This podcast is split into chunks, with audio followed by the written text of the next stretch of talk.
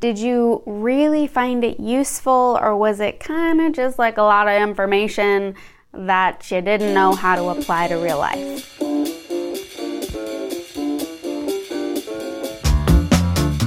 You're listening to the WELLthy Woman podcast, and I am your host and WELLthy mentor, Dr. Michelle. My mission is to empower conscientious women entrepreneurs to create a life full of abundance, purpose, health, wealth, and joy.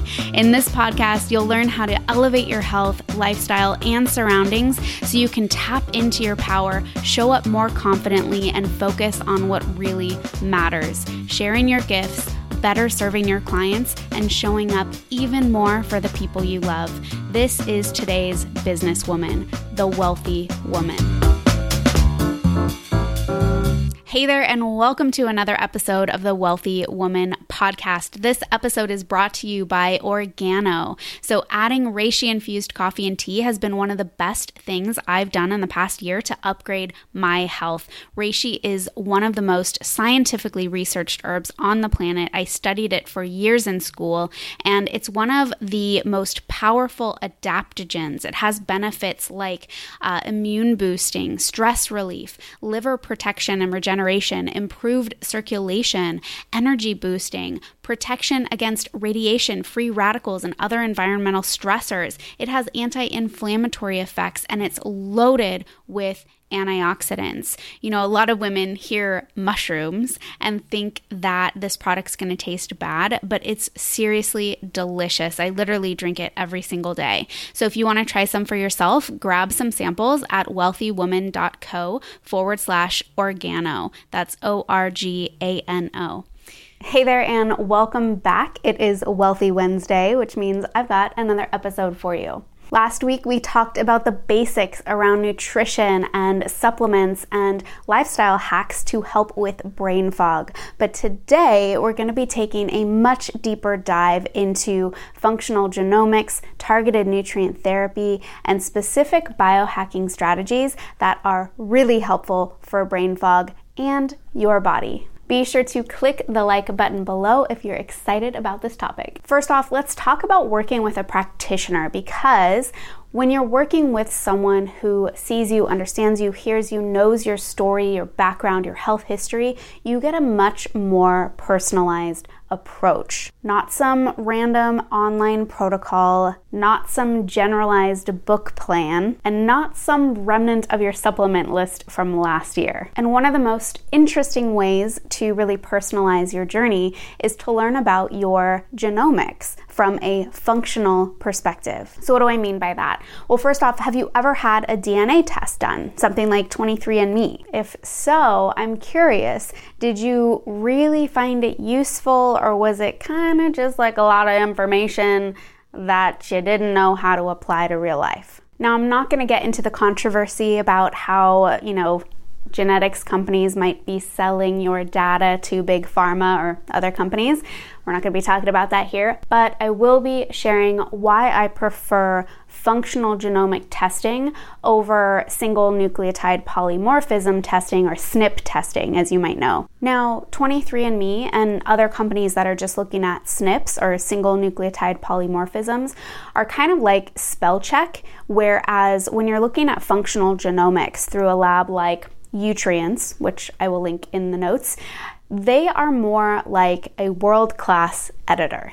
So, when you're looking at SNPs, you're only looking at part of the picture. You're only seeing what is present and only present in one context. So it's really difficult to actually make an assessment about any risks or even disease. These tests end up overlooking that an entire paragraph might be missing, or extra sentences might be repeated, or extra sentences might be repeated. So functional genomics looks at insertions and deletions and copies of genes along with those SNPs. But instead of just looking at single genes, they're actually looking at genetic pathways and clusters of genes, which give us a much clearer picture. This test is super helpful when you're trying to look at the bigger picture about your detoxification, your methylation, your hormonal cascades, your executive function, and also how to modify nutrition and lifestyle strategies that really work to enhance your genetic expression. So, in relation to brain fog, the gene groups that I would pay special attention to have to do with your serotonin and dopamine. These specific genes can actually tell me how well your body makes the neurotransmitters, how fast your body breaks them down, how many receptors are available to receive those neurotransmitters, and also how well those neurotransmitters can actually bind to those receptors. So can you kind of picture how all of those different steps would play a part in in kind of your whole genetic expression as far as, you know, serotonin and dopamine goes? So that's why that's one of the reasons why, you know, just looking at SNPs isn't necessarily the best approach. So, depending on what your functional genomics picture is, there are actually specific nutrients that can help complement any insufficiencies you might have. So, for example, if you tend to reabsorb serotonin too slow or break it down too slow or it hangs out in the synapse too long, that can actually predispose you to anxiety. And yes, serotonin is known as the happy hormone, but too much of it lingering around for too long can actually contribute to anxiety. So, if that was the case for you, and we actually wanted to boost your body's ability to break down serotonin or increase its absorption, then we could use nutrients, things like 5-HTP or B6 or methylcobalamin or activated B12.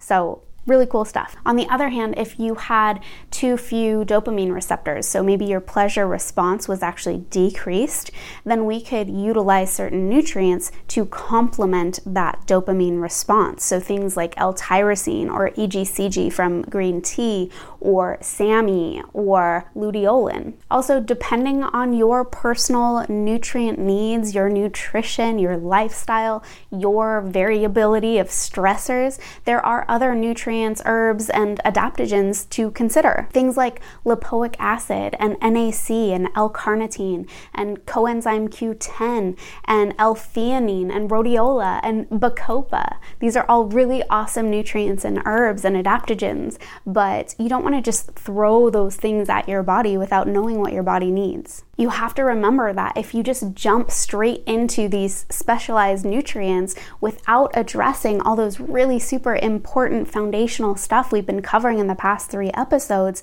then you're really not doing yourself a favor. You're just using these nutrients as band aids instead of the enhancements that they really can be. Now, while we're on the topic of specialized nutrients and such, I want to touch on the topic of smart drugs just because I said I would in the first video. And to be perfectly honest, like I'm not recommending these necessarily. In some parts of the world, these things might be illegal, but if you do any of your own sort of brain biohacking research online, you're gonna stumble upon these. So I just wanna kind of put them out there so you know what's going on. So, first, there's modafinil, and that is a drug that was originally used for narcolepsy and helping to people to stay awake during the Gulf War.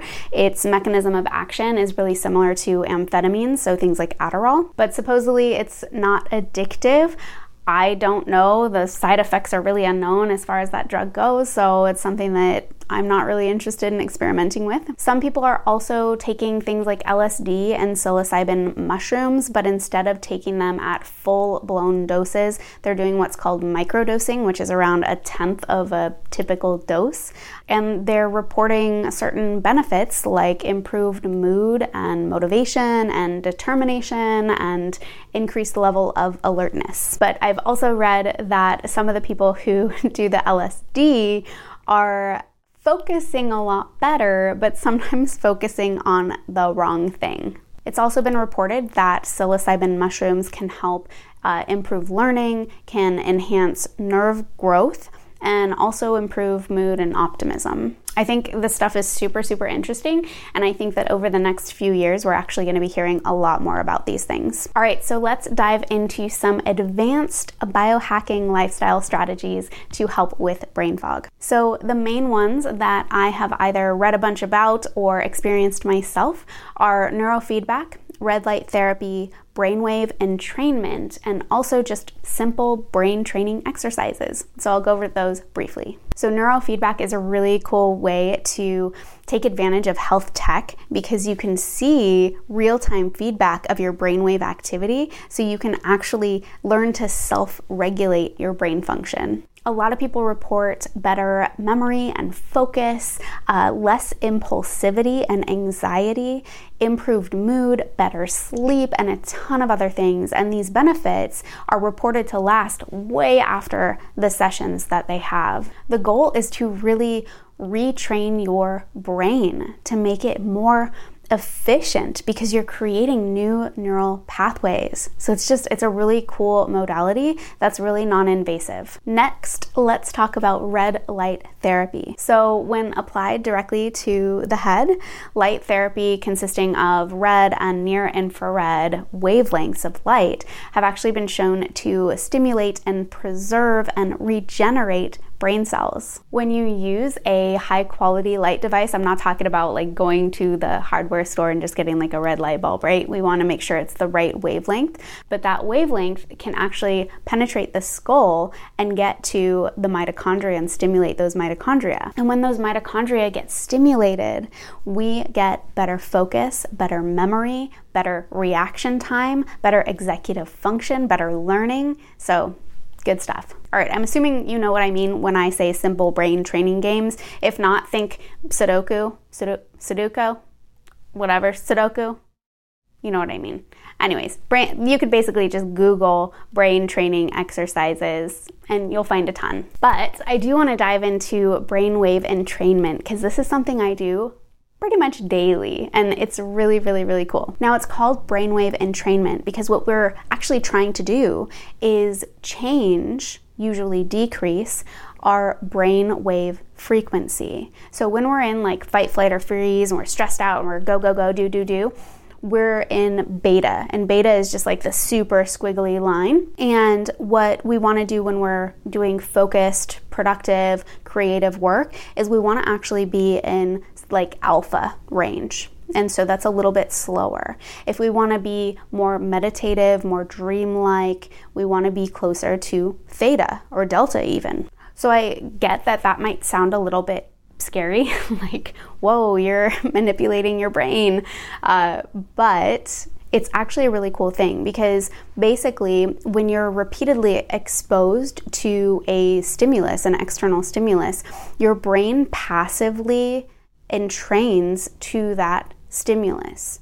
And so it can actually help you to calm down, to focus, to be more creative, to get in a deeper state of meditation, especially if you're feeling super distracted or distractible or you just don't have that focus that you're wanting. So, my favorite way to do this is through sound. And so, I just put on headphones while I'm working or while I'm meditating. Um, having the headphones is important because that's how your brain gets entrained. Um, you can't just have it be ambient sound. So, my two favorite resources are binaural beats and Brain.fm so i'll go ahead and link to those in the notes. So for the last time as we wrap up your brain is not broken at least not permanently. We just have to give it the right instructions and the right information so it can do its thing and function at its best so, here is your homework for this week. So, number one, go back and listen to episode 95, 96, and 97 if you haven't already. Duh. Two, ask yourself if you've been using supplements as band aids instead of enhancing the foundations. And number three, if these lifestyle hacks were new to you, start out with something fun and simple, either the brain training exercises or my personal favorite, the brainwave entrainment. Um, it's super simple. You can just try it out, see how you feel, and you'll probably notice results within five to 10 minutes of starting it. So let me know how it goes. All right, so tune in next week for WELLthy Wednesday, where we're going to start opening up the conversation around metabolism and what to do if you are stuck with a slow one. So if you liked this video, please click the like button below, share it with someone you care about, subscribe to my channel, and be sure to click that little bell so you don't miss next week's episode. Also, if you're feeling drawn to work together, I encourage you to check out my wealth activation program. You can get there by going to wellthywoman.co forward slash activation. I also just opened up a new offering too where you can get a standalone initial consult. So if you want to know more about that, definitely hit me up, send me a message, and let me know. Otherwise, I will see you next week. All right, ladies, thank you for listening to another transformational episode. If you haven't subscribed yet, what are you waiting for? you know, my mission is to help inspire and empower women to share their gifts, better serve their clients, and show up even more for the people they love. So if you enjoyed this episode, leave an awesome review so more women can find us and join us in creating a life of wealth.